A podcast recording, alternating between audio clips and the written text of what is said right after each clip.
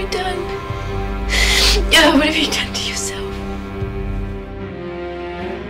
The police cannot convict a man on what they have. They have nothing. You want me to betray myself to you? You couldn't betray yourself any further. I have admitted nothing. For there are only two types ordinary and extraordinary. One cannot be both. Welcome, one and all, to another edition of Nick's Nonfiction. I am your host, comic Nick Munez. Today, season three, for the first time, we are breaking the cardinal law of the show, nonfiction. We are reading Fyodor Dostoevsky's Crime and Punishment. Call the police on me. We're going to be arguing for much worse things today. This is one of the best Russian authors' classic St. Petersburg axe murder tale told through Rodin Romanovich Raskolnikov. We're doing the accents today. A young man indebted to the state, he was told his tuition was going to be paid for. A Bolshevik Bernie bro. Nowhere left to run, he commits a crime that winds up benefiting the entire community. The town pawnbroker, this wretched old woman, was holding everybody down, ripping them off for the price of silver. Whether Raskolnikov gets away with it depends on how well he can hide his guilt.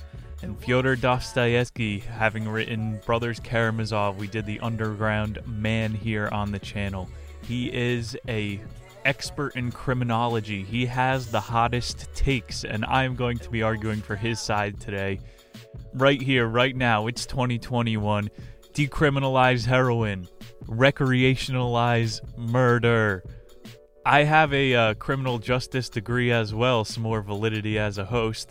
I don't know why crime and punishment was not on our reading list. I had to read feminist critical race theory, but I didn't get to discover any Fyodor. I had to do it on my own time. We will have the crocodile on the show soon. This is an absolute classic of his. We're going to fit it all into an hour, so for the big fans of his, I will do justice to all comrades today. We're learning about everyone from Sonia to Razumikin to Alonia Ivanova. About the author Fyodor Dostoevsky.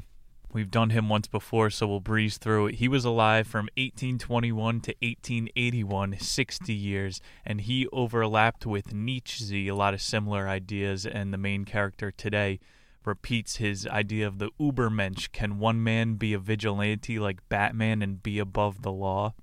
Fyodor was asking these questions alongside Friedrich, and he was uh who's a better Russian author though? I said the best already within the first two minutes. You got Solzhenitsyn and Tolstoy, Karl Marx, and your Communist Manifesto. Take your socialist crap, read it on the crapper. This Dostoy, A Crime and Punishment can be read multiple times throughout the life. I am not going to read Brothers Karamazov yet because I'm a 24 year old idiot. I don't have any life experience. So every time you reread these books, it resonates on another layer. We're going to do justice to all of it today as much as you can. Fyodor, his dad was killed by a town serf. That's what made him so obsessed with all this crime and who should this serf have gotten away with it? What was he even? He had nothing to lose. he was the second of seven kids. Had to do something to stand out, went to engineering school, and then lived like a lot of his characters, as you will see today.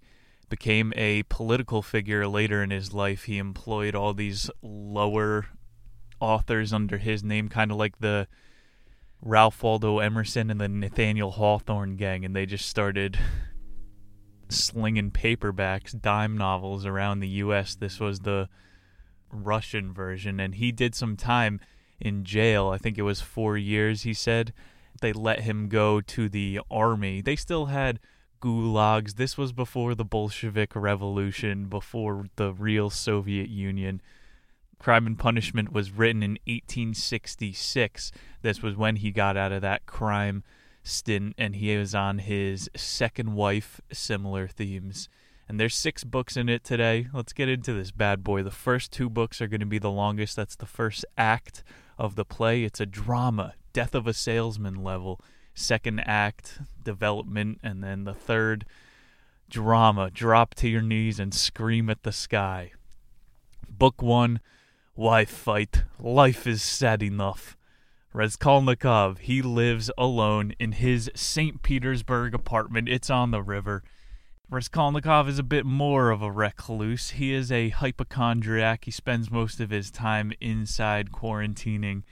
He attended community college for a law degree, and things have only gotten worse since he left.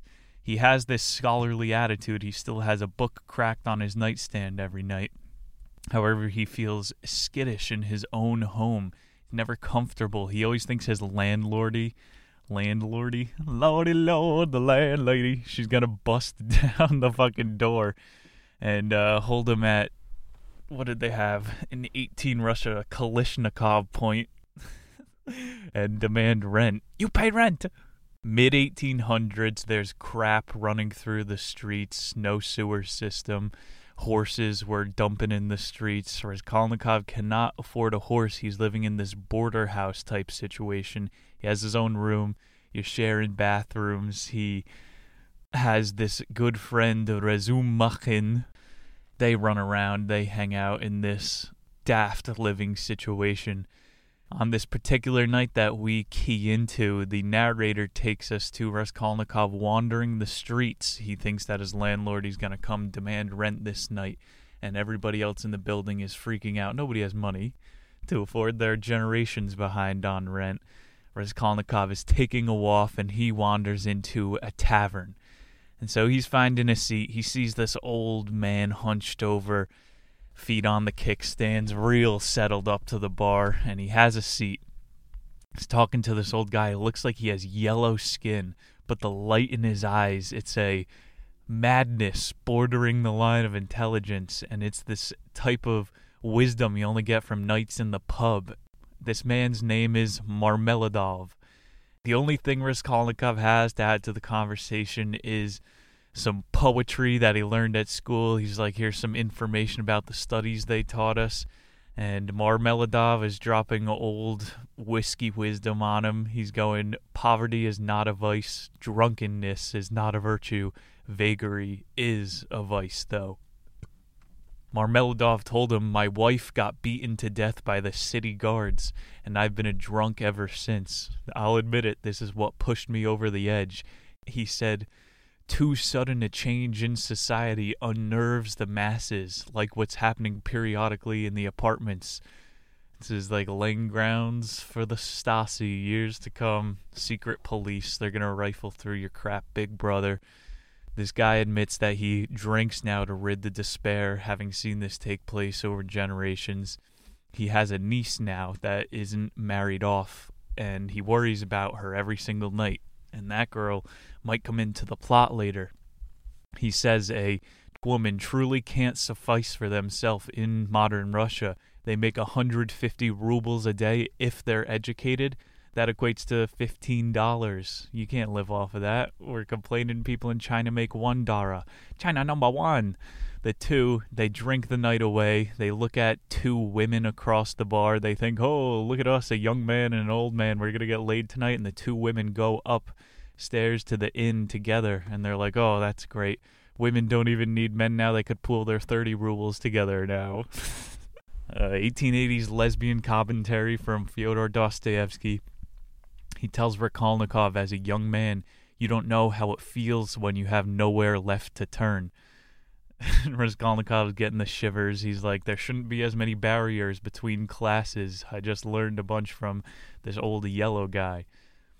So Raskolnikov, he returns home to his tiny apartment. He's considering, well, what is one to do? How are you going to take care of a woman without any money? What am I going to do? Pawn off all of my ancestors' belongings just to get by month to month in this tiny, crappy apartment. So the next morning, he sleeps in. He's feeling the depression. Nastasia is his maid girl. And even though he's poor, underground man, this was the same deal in these big boarding houses. There's always a maid girl. Even though you're dirt poor, you still get someone to clean up after you. Nastasia is a bit of a love interest in the first act. He might blow her off, he might not. She brings him some sausage soup, some borscht, Raskolnikov gets to his concerns. He's like, Is the landlady coming and visiting my room when I'm not here? And she's like, No, you've always been a paranoid person. You're chilling. Raskolnikov, he receives a mail from Nastasia, and it wounds up to be a letter from his mum. She's going, We spent 5,000 of our 12,000 rubles to pay for your books at university, and you dropped out. And the point is, Raskolnikov, he published this paper where he got paid. It went in the St. Petersburg Times, and it was about criminology and our modern interpretation of crime and punishment. And it'll come up later when he's being maybe interrogated for something. this is a 200 year old book, I gotta spoil.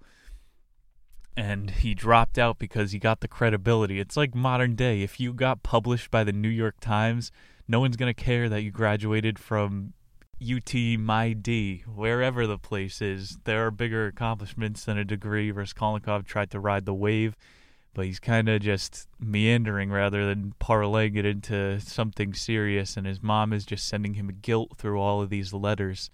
She's going, um, your sister, she's getting tossed around out here in the countryside. What do you think's going to happen to her if you can't supply for the family? She's emphasizing in this letter at your age, a woman, she doesn't look for a fine man anymore. She's looking for a provider.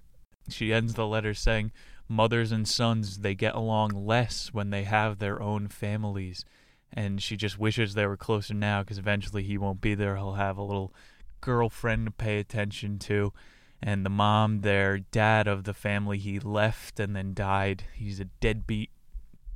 It's Rakolnikov, Dunya, and the mom and that's his current home situation doesn't add to his predisposition for paranoia. She left 30 rubles in the note.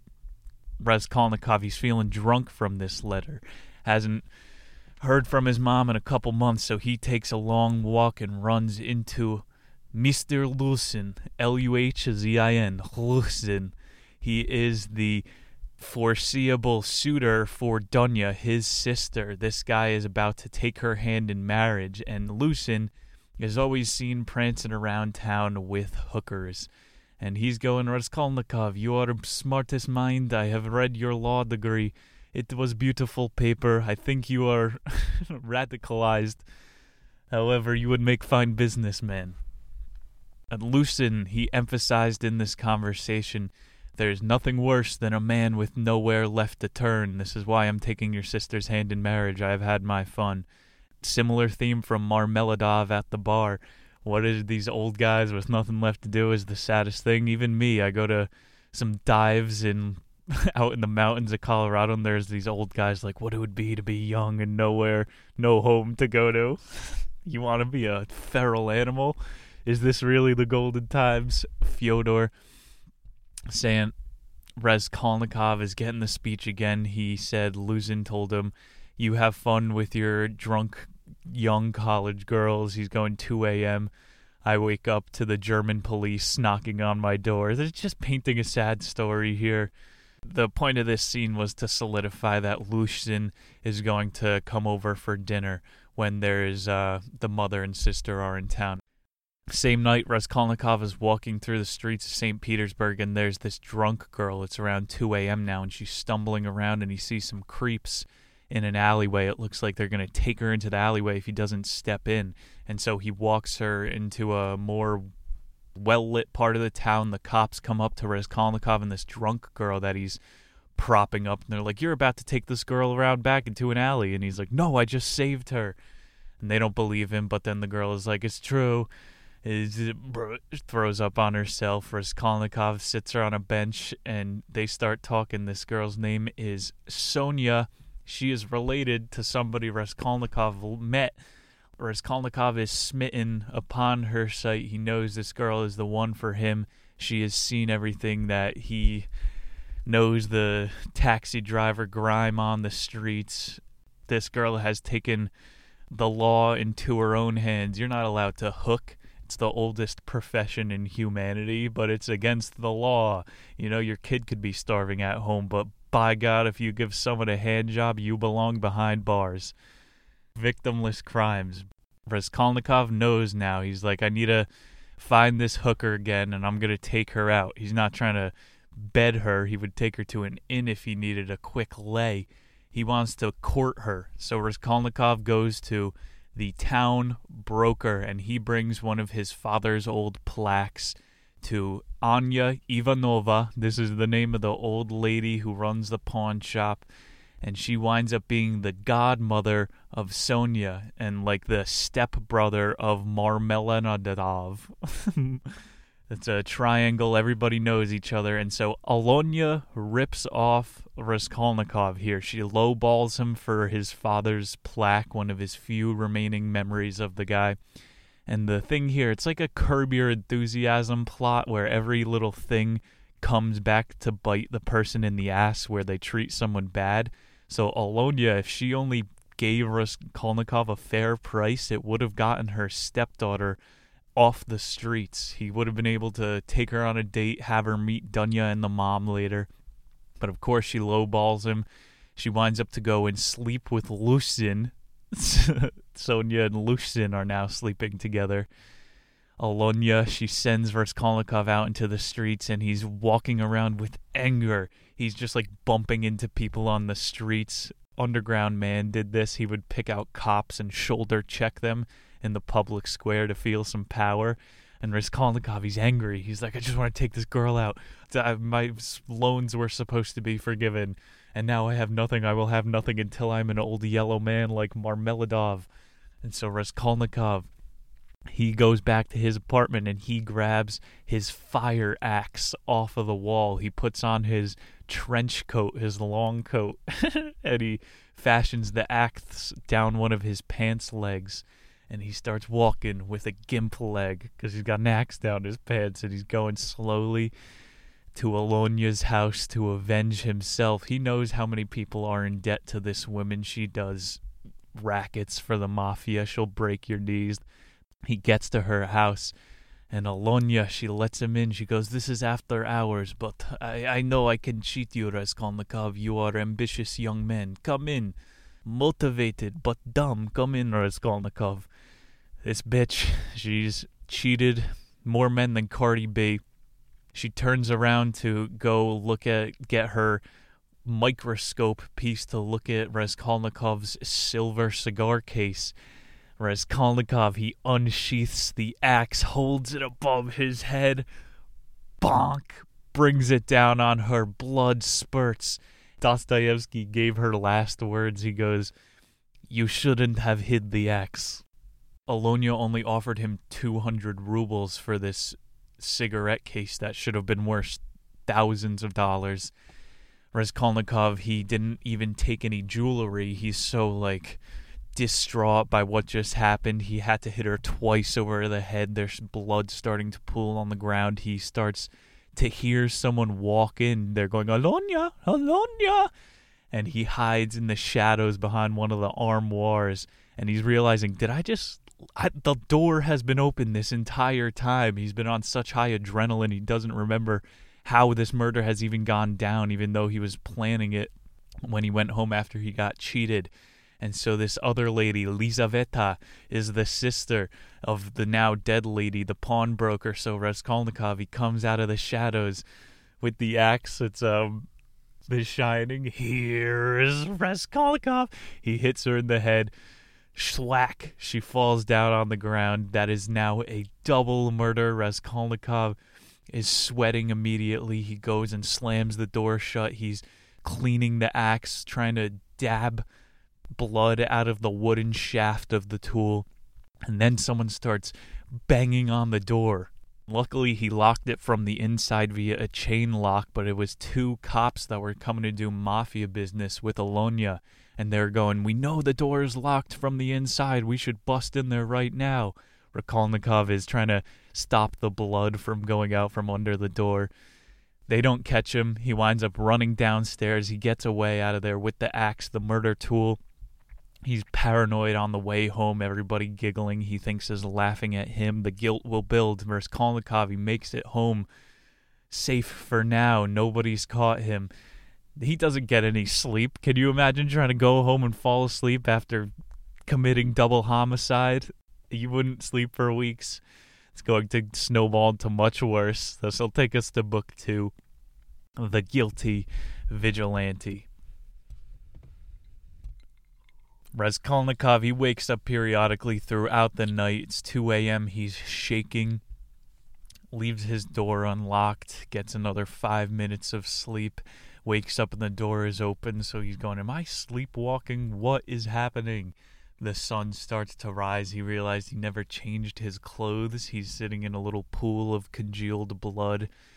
Famously, he like cuts all of the clothes that he wore from the night prior into shreds and burns them in his sink, being a total schizo the entire morning until Nastasia comes to save the day mid afternoon. She's banging on his door. You've been a bum the whole day, Raskolnikov. What is up? The cops were coming around asking about old lady Alonia this morning, and he finally lets her in. She makes him laugh. He's feeling better from the interaction. Raskolnikov is laughing because his socks are pooled with blood inside of his shoes, and he's having a dark turn already within himself. He only likes edgy humor now. He's laughing about murder blood inside of his shoes and nobody else can tell, like he has a dirty little secret. Nastasia saying you gotta go down to the police station. It sounded like something serious was happening. Raskolnikov, he has to gather himself. He's sweaty, the clammiest guy in St. Petersburg. he goes down to the police office and he's trying to act as normal as possible, be like, I'm just checking up on my loans. He can't keep it together, though. What this man has seen within the past 12 hours is going to haunt his nightmares for his entire life. And so he's starting to panic. He's like, Sir, can you please put out your cigar? It's super fumed in this room. I cannot breathe. And he's sitting there for three hours. Eventually, he just barges the window and is like, I need to check on my loans. And the guy is like, Your landlady is coming after you. This bitch is about to take you to court. Looks like you got a little law degree there. Maybe you could take her. The entire time, Raskolnikov is like, I don't deserve the guillotine. I did nothing crazy last night. And they're like, What are you talking about? Just pay your loans and the colonel, of course, was standing behind him the whole time, and he's going, "You know, Mister Rodin Romanovich, it seems your name was on the list of over 500 suspects for Alanya's murder." And he's like, "So I'm I'm a suspect?" And he's like, "That's something only a suspect would say, Mister Raskolnikov." There's over 500 names. These are just all the people that she knew, so they were going to stop by his building that morning nobody really has any evidence, nothing, nobody's coming after Raskolnikov, but he is very guilty, unable to hide it.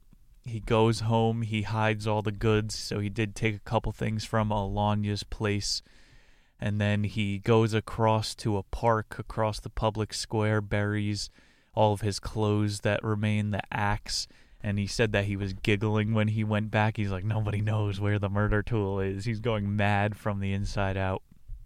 He notices that he's angrier than usual in the preceding weeks.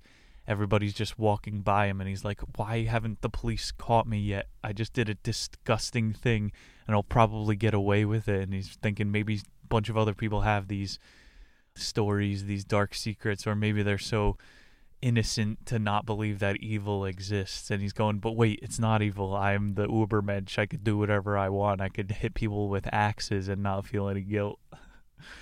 Skolnikov doesn't know what to do. He goes over to Razumikin's house, his buddy, inside of the tenement, his closest friend. He's still all sweaty and unsettled. Razumikin is offering him a place to stay, saying, Let me take care of you. It looks like you have typhus. And this becomes Raskolnikov's excuse. He starts telling everybody he's got the typh. Razumikin was like, "I'm gonna have my cousin come through. He's a psychologist, and he'll have a take a look at you, diagnose you later in the week." Preceding week, his health gets worse. He's starting to hallucinate, declining. He's dreaming of people breaking into his apartment. He's again, again, when he's not just being paranoid, justifying the murder, saying, "This was rational. This benefited everybody. This wasn't a sin. This was for the greater good." Nastasia she invited a mentalist of her own to come through and look at Raskolnikov. This guy was Dr. Vrazumasin, not a relevant name, Dr. Oz. He was going, you got to drink some tea, man. You're you're going to feel better with time. Sweat it out, drink beer and beets will help. Most Russian diagnosis ever. Drink it off, buddy. Raskolnikov, he's offering money to the doctor, and the doctor winds up leaving money with him. What a healthcare system, even in the worst. they set up a nice breakfast for um, Razumikin and his doctor now to come over, and this guy doubles as the colonel. And this is like you're watching it as a play. Only the narrator lets the audience know. Raskolnikov doesn't know that he's incriminating himself while talking to this guy. They will have many more run ins. We'll call him the colonel at this first meeting in his apartment, Raskolnikov is just in a fever sweat. He's saying crazy things like, the blood, the blood. And the other people are just having tea in his room. Like, what is this guy murmuring about? Is that what happens when you get typhus? But this colonel from the police station, he's like, I've seen people that murdered before, and this is lining up quite nicely. And he sees on Raskolnikov's table his legal title named recreationalized murder. And he's like, okay, this is starting to add up. You are my suspect number one. Doesn't tell Raskolnikov, leaves the meeting. Nastasia leaves. Razumikin is like, you know, that's my buddy from the police station. And it clicks for Raskolnikov. He's like, why would you have ever done this? Are you working for the police? You are secret police. And he's like, no, man. I bought him over because this guy takes bribes. So if you ever do anything bad, then or if you're sick from a street job, you boosted a car and you're feeling a little paranoid, this guy could get you off. And he's like, oh shit, you're looking out for me. Raskolnikov's paranoia doubling down. If you're going to be a vigilante like Batman, you have to be guilt free. If you're taking crime into your own hands, you've seen Cape Fear. It's been adapted a few times. I watched the Robert De Niro one. They have that tattoo on the criminal's back. It's a cross and on one side it says truth and it's the bible like a scale of justice and on the other side it says justice and it's the dagger. If you're going to defend your family from the rapist you can't rely on the police. You got to take the law into your own hands. It's the argument he's building throughout this. We'll skip ahead a little bit. Raskolnikov is having his late night wanderings through the streets and he often runs into police officers. Zosimov is the one of the colonel's right hand men, and he's starting to get a little bit cocky. Raskolnikov, he's like, they still haven't caught me. I was acting like a little pussy when I went into the police station, and I didn't just put that officer's cigar out. You're smoking in a public place, sir. He starts making jokes to these cops at the cafe. You guys make any headway on that old lady's murder? I heard it was the bloodiest in town. You're still not what are you doing, pigs out here? I didn't order a pork chop. Word is getting back. Zosimov is starting to realize what a potential suspect Raskolnikov is. Razumikin and Raskolnikov, they did their own little side quest here. They met up with Luzin to collect some sort of an inheritance from him. And it comes out that Luzin has been paying for his mom and his apartment which they blow up over. He insults Luzin. He's like, You think you're such a big fish here in St. Petersburg? You're such an industrialist. Well, you wouldn't even tread water if you went down to Moscow. Insults him. That's the biggest insult you could do to a guy like that. His money is the only thing that matters. And Luzin writes off Raskolnikov here, but he doesn't write off the family. He's like, I'm going to take your family from you, Raskolnikov. You are nothing you aren't even a good businessman. I didn't like your article that much. Dunya is mine. They leave the place. Razumikin, Raskolnikov building that buddy cop friendship throughout. This has a romantic comedy, a drama, a buddy cop. These Fyodor books have every movie in one. So on their way home, Raskolnikov, he takes a detour, goes to deal with his inner problems, and he sees a crowd forming in the street. The cops are telling everybody to back up, but Raskolnikov, he's peering through everybody's shoulders. He sees that the guy on the ground, everybody crowded around, is Marmeladov. And so the cops tell him this man was hit by a horse. He's saying that he's 30 yards away from his home, but he's about to die. We're just going to take him to the morgue. They don't even take him to the hospital. They were saying there's no way this peasant can afford an ambulance or some horse to take him. You have to pay for a horse. Maybe they didn't have good health care there.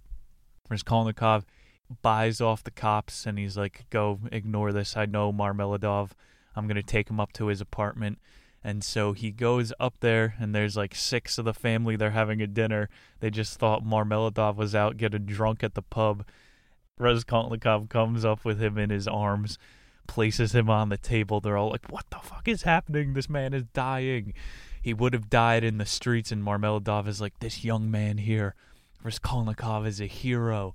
Take my youngest girl in marriage. And they look over across the table, and it's Sonia. Oh my god, they're meeting again for the second time, star-crossed lovers. And she's giggling, Oh my gosh, Grandpa, you can't do that to me. Marmeladov dies on the table. Raskolnikov is like, We have to meet again. I'm sorry this happened. But now Raskolnikov feels like his karma is in line a little bit more. He took a life, even though it saved, and then he saved Marmeladov, had him get to say his final goodbyes.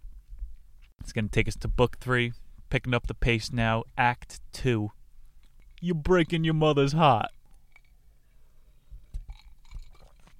Dunya and Raskolnikov's mom, they are hearing word about how sick he is.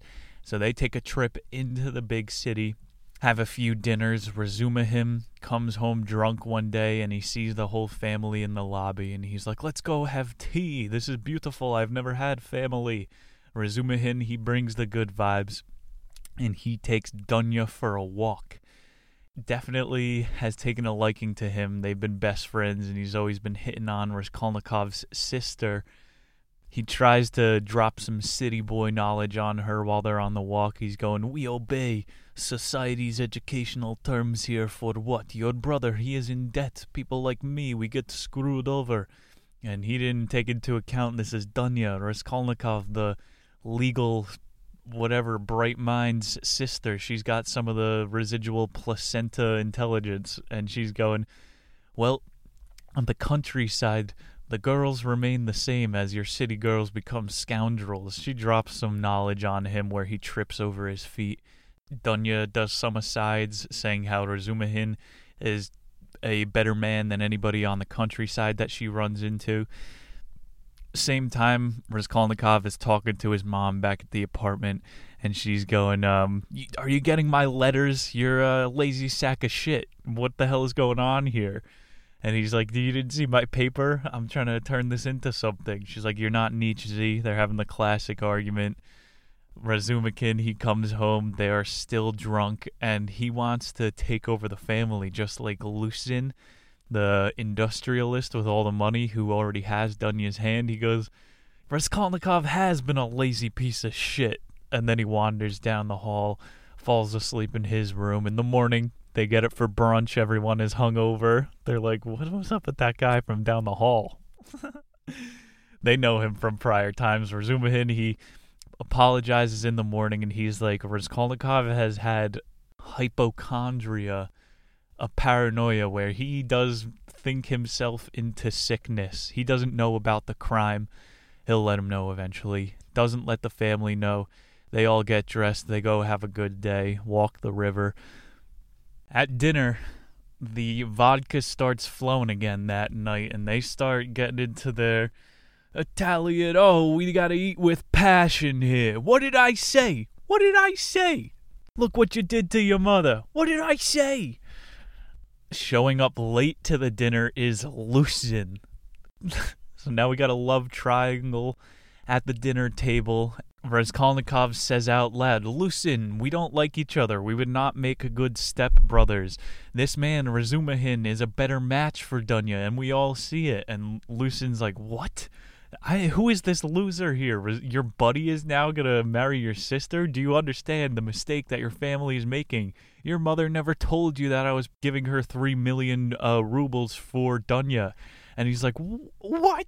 What? You are straight up buying out my sister like a whore. And so Raskolnikov, he flips the table over. I can't believe you've done this. You've been making deals behind my back. he says to his mom after flipping the mashed potatoes, the mashed beets over, You, you guys were coming into this city to disown me. You didn't care that I was sick. You were just here to tell me that you were going to live with Luzin from now on. Goes silent. It was true. And he storms out of the room. And Razumikin is like, You know what you're doing here. This isn't going to be something that you could reverse. You can't take that back. luzin he storms out. He's like, You will never see any of my money again. He leaves the dinner. Razumikin, he's still trying to calm down Raskolnikov, but he walks over to his mom and he goes, It would be better if you just forgot about me. And then he walks out. Razumikin gets him in the elevator and was like, this isn't normal. I'm going to take care of your sister and your mom. I guess I'm the winner here or whatever. But why are you doing this? And Raskolnikov finally is like, I killed Alyona and Lizaveta. I'm going to have to go confess and do my time. I guess I'll see you guys in the courtroom and then it'll all make sense. But you're breaking your mother's heart here. He's like, okay, I guess I understand. And that explains why you've been so skittish lately. That kind of ties a bow on Dunya's storyline. Her and uh, Razumikin are tied off. And at that dinner, Sonia knocked on the door and was like, I'm inviting Raskolnikov to Marmeladov's funeral because he saved him. Did you know that your son is a hero? And so the mom was trying to go back to Raskolnikov's side again, but he's like, Nope, I already know what this is about. You're selling off your kids for millions of rubles. It's over. I'll see you in the courtroom. Fyodor has to add all those details. Could be comedic relief. Wrapping up chapter three, the colonel stopped by Raskolnikov's apartment later in the week. So the only way to end a worse week, a visit from his mom that went wrong. The colonel comes to interrogate him, and he's going, What you've been doing to my men on the streets late at night is not okay. When you were sick and I came here and you were running your mouth, I know that's inadmissible evidence because you were sick, but I saw your legal papers. And so Raskolnikov is going, if you're going to arrest me, do it right now. I know you have no evidence. Some classic criminal scenes. You got nothing on me, copper. Raskolnikov is going, some crimes are for the greater good. Newton and Magellan, they went against religious law of the time. We wouldn't know about gravity if you bowed the knee to the church and Socrates guy had to eat hemlock they made him commit suicide because he started a school thought crime. The colonel is going there is no excuse for crime. It's black and white. There is no nuance in the world. All offenses transgress a legal boundary. You are no ubermensch. Every man must undergo his punishment Raskolnikov is like, Your legal system is a bunch of made up words and jargons. I pardon myself. Abracadabra. Your mage in the judge costume has no power over me. Raskolnikov is saying, The Creator will judge me in the end. Do we both think, you and me, honestly, you know Alyona was a bastard the way she ripped people off, kept people indebted? I think Jesus or Satan or whoever is going to deal with her in the afterlife. I don't think that we are going to really do the punishing here. And the colonel's like, nope, the solitary confinements of concrete walls are the only way you could come to terms living with yourself in society after transgressing the rules of society. So that's a good point. If you're born into civilization, man, then you are always going to be kind of guilty breaking those rules. And he admits to Raskolnikov at the end of the meeting, you know, your words are airtight every time you talk to me. There's nothing that incriminates yourself. However, I've seen this a million times before. Your health is going to continue to deteriorate until you come clean. There's something within the man's psyche where he cannot keep that big of a secret from everyone. Your article, it's an abomination. I didn't like it. Another guy trashes him. Book four I'm in love with the stripper. It is late night. where Raskolnikov shows up at Sonia's house, and she didn't think he even knew where he lived. Sonia has her own level of paranoia from hooking all the time. She thinks her pimp's coming through to collect his toll. Raskolnikov was vocally unimpressed with her place, trashed it to her face. Maybe he's doing some negging. he's never hooked up with a sex worker before, so he thinks he needs to go over the top. He's uh going, "Why do you have all these uh religious posters everywhere? You act to be such a saint. You think you're the Virgin Mary when you are in fact the exact opposite. Everybody's a hypocrite. He's trying to point it out in other people." She's just trying to look good for him while he's doing his own monologue. She's putting perfume on. She puts this white shawl on. I was saying before the 2000 or was it 1991 adaptation of Crime and Punishment? The movie takes place in the 1900s. It's a pretty good uh, depiction. Like Raskolnikov in that one is always really sweaty too, and he has this dirty clothes that he wears around. This chick Sonia in it is really good looking. She has the Russian supermodel looks, and then you get the babushka bomb when Russian chicks turn 40 scientific fact they become a haggard like Alyona. Sonia just trying to pretty herself up, and Raskolnikov, he's still mad having this secret to himself. He only told one person, his best friend, Razumikin, and he suddenly blows his lid, goes down onto his knees, is kissing Sonia's feet, and he's going, I did not bow down to you. I bowed down to all the suffering of humanity. He confesses to her, I killed Alyona, I killed Lizaveta, I know these are your family members. Remember? She's connected to all them, step whatever. So he makes her feel better. He's like, they had to go, you know. And surprisingly, she's not shedding any tears. Sonia's a bad bitch. She said, How can such shame and such baseness exist in you side by side with other feelings, so different and so holy? You have the devil and the angel on both of your shoulders. How does a man like you exist? One of the really famous quotes from the book is you why have you done this to yourself? You have made yourself the most unhappy man on the face of the world. for Raskolnikov, you know, he had everything. He threw it away, dude. He could have just uh, why'd you kill people? Why'd you have to be Batman? And Sonia, she's going, You have three choices. One, suicide. Two, they put you in the madhouse, or three, a descent into debauchery. Sonia has seen this. Probably some of her clientele are mercs. They take lives for a living, and those people they don't get as much sleep as they as they need. So he asks her to read him a story. She talks to him about Lazarus, and this is when uh, Dostoevsky brings in his classic theme. It's in all of his books. Suffering leads to salvation. Maybe something he learned himself in prison. Through suffering, man's sins are purified. Gotta do your time in purgatory. Maybe that's what this is. Raskolnikov is like, You're a real one. You have transgressed yourself for me, and I have taken my own life. He's realizing maybe what I did do was wrong it's going to be the girl that makes him realize, not some bailiff or some prosecuting attorney that's going to make him go, oh shit, I shouldn't have killed two old ladies. It's going to have to be his love interest. So he's not really thinking about Nastasia much anymore. This was such a convincing chat that Raskolnikov went down to the police station but he's not ready. He still wants to rub it into the police's face a little bit more. And he says, if you have the legal right to prosecute me, arrest me right here. But I will not permit anyone to laugh at me or torment me. So, kind of now the entire department knows that Raskolnikov is guilty for the murder. Because one of those uh, late nights on his walks, when he was delirious, he went back to the crime scene and he was caught just staring at the door like a demented person poltergeist. And he was like who painted over the floor? Wasn't this red? And they're like how do you know that? He gave himself up in ways that were only circumstantial no evidence.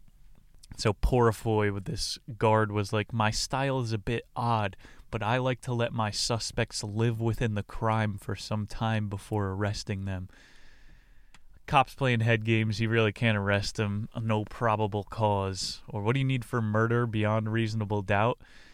He can't do anything about it. He's just trying to make the guilt fester in Raskolnikov until he turns himself in. So maybe that's the only way the cops do win. Let's go to book five. We're in Act three now. Can't touch us. This part opens up at Luzin's place. Quickest chapter. He's untouchable by the police, kind of just covered it. Luzin, though, this'll end his storyline. He lost the Dunya. He is wallowing in rejection. He has a long chat with all of his intellectual roommates. This was just a chance for Fyodor to flex his nuts on current events, and he's going extreme distrust for the government is uh, radicalizing young men and influencing dangerous new ideas. It's basically uh, Dostoevsky calling out Nietzsche. I don't think he's in the same. Dostoevsky, you're a playwright. Own what you is. Camus knew what he was, and he even put a positive spin on it. We let you be sad because you're good at it. You have the twists, Dusk. You gotta let Nietzsche be in his own league. He is one of the most purest things to a philosopher we'll probably see within the preceding hundred years. They say this guy had a 270 IQ. Dostoevsky, you weave beautiful stories. Sonia came up in this conversation with all of the intellectuals and the corporate money men. They're going, she's a harlot. This chick is one of the highest class prostitutes in St. Petersburg, but she's nothing more than that. And he's going, a young girl, she could redeem herself through that. You could buy her out of the game. And all the other corpos in their big wigs smoking tobacco pipes are like, What are you talking about? We marry Christian college girls. Just some commentary on sleuths. this chapter, Luzin, he took this girl, Katerina, it's his rebound bitch, to a ball. And Raskolnikov was there Luzin was making a public statement. Nothing really there. This book ended with another scene at um, Sonia's apartment. And, you know, he adds all these details, Dostoevsky, about this kid, like, telling off his mom, but he never adds a sex scene. He can't add one erotic book for us. This guy is just playing with your strings. this is when she dropped the line you have to accept suffering and achieve atonement through it. And that's when she goes, What have you done to yourself? You're unhappier than anyone in the world. So she knows that, like, she's a chick. She lives in the societal judgment world and she's a prostitute. So she's ruining the sexual dynamic for all the other women. Even though she's the true feminist, she's going, You're a man, and man, men like to punish each other. So you have to go through their fucking prison system get boned in the beehole in the shower to prove to all the other men that you've done your time and you did a good for society, you will be looked at as not a coward then. Because word's going to get out eventually, and then people are going to go, why didn't this kid just run off to America when he had the time? That would have been more badass. He's being a little weasel right now. The way he's telling off the cops, especially, they want to sucker punch him.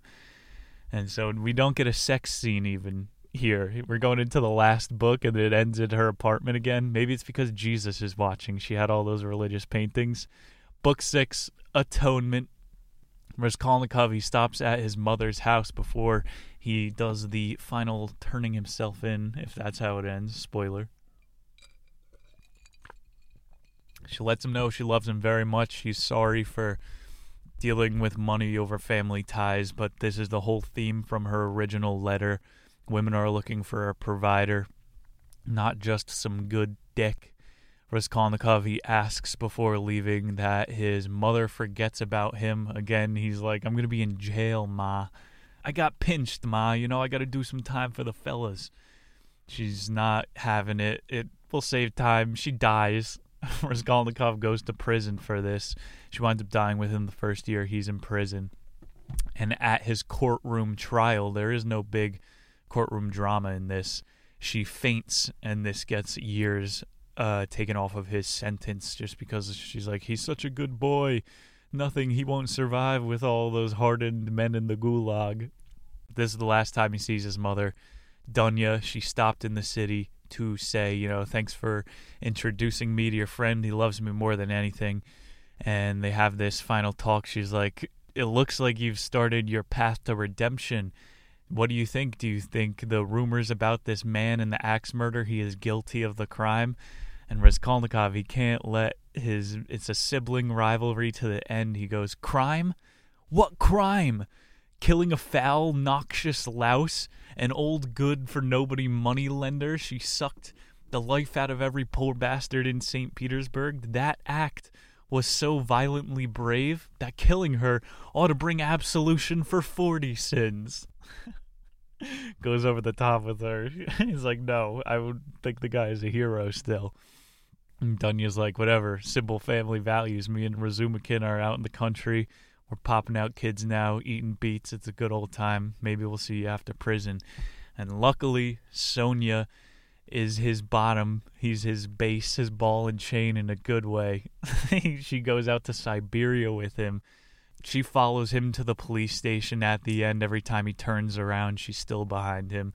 He thinks about running away, and she's like, No, turn yourself in. Famous line Sonia says to him, stops at her apartment again. No sex scene. I have come for your crosses. It was you who sent me to the crossroads. Raskolnikov on that walk to the police station, he bent down in the crossroads in the town, kneeled, kissed the ground, prayed to God. Why have you forsaken me? No! Gotta get real dramatic. This is the end of the play where, with one line, you have to convey all the emotion he's ever felt. And this, when he turns himself in, I, Rodya Romanovich Raskolnikov, who killed Alyona and Lizaveta Ivanova with an axe and robbed them, am here to turn myself in. That one line has to convey all of the guilt he felt the entire time coming out. In that moment, Raskolnikov knew in his heart once and for all that Sonia would be with him for always and would follow him to the ends of the earth. Fyodor does have a soft side to him It's basically the end. he does hard labor in a gulag and he gets a commuted sentence. Doesn't say where he moved, but him and Sonia live happily ever after. That's the best you're going to get in a Dostoevsky book. Usually ends with the hangman.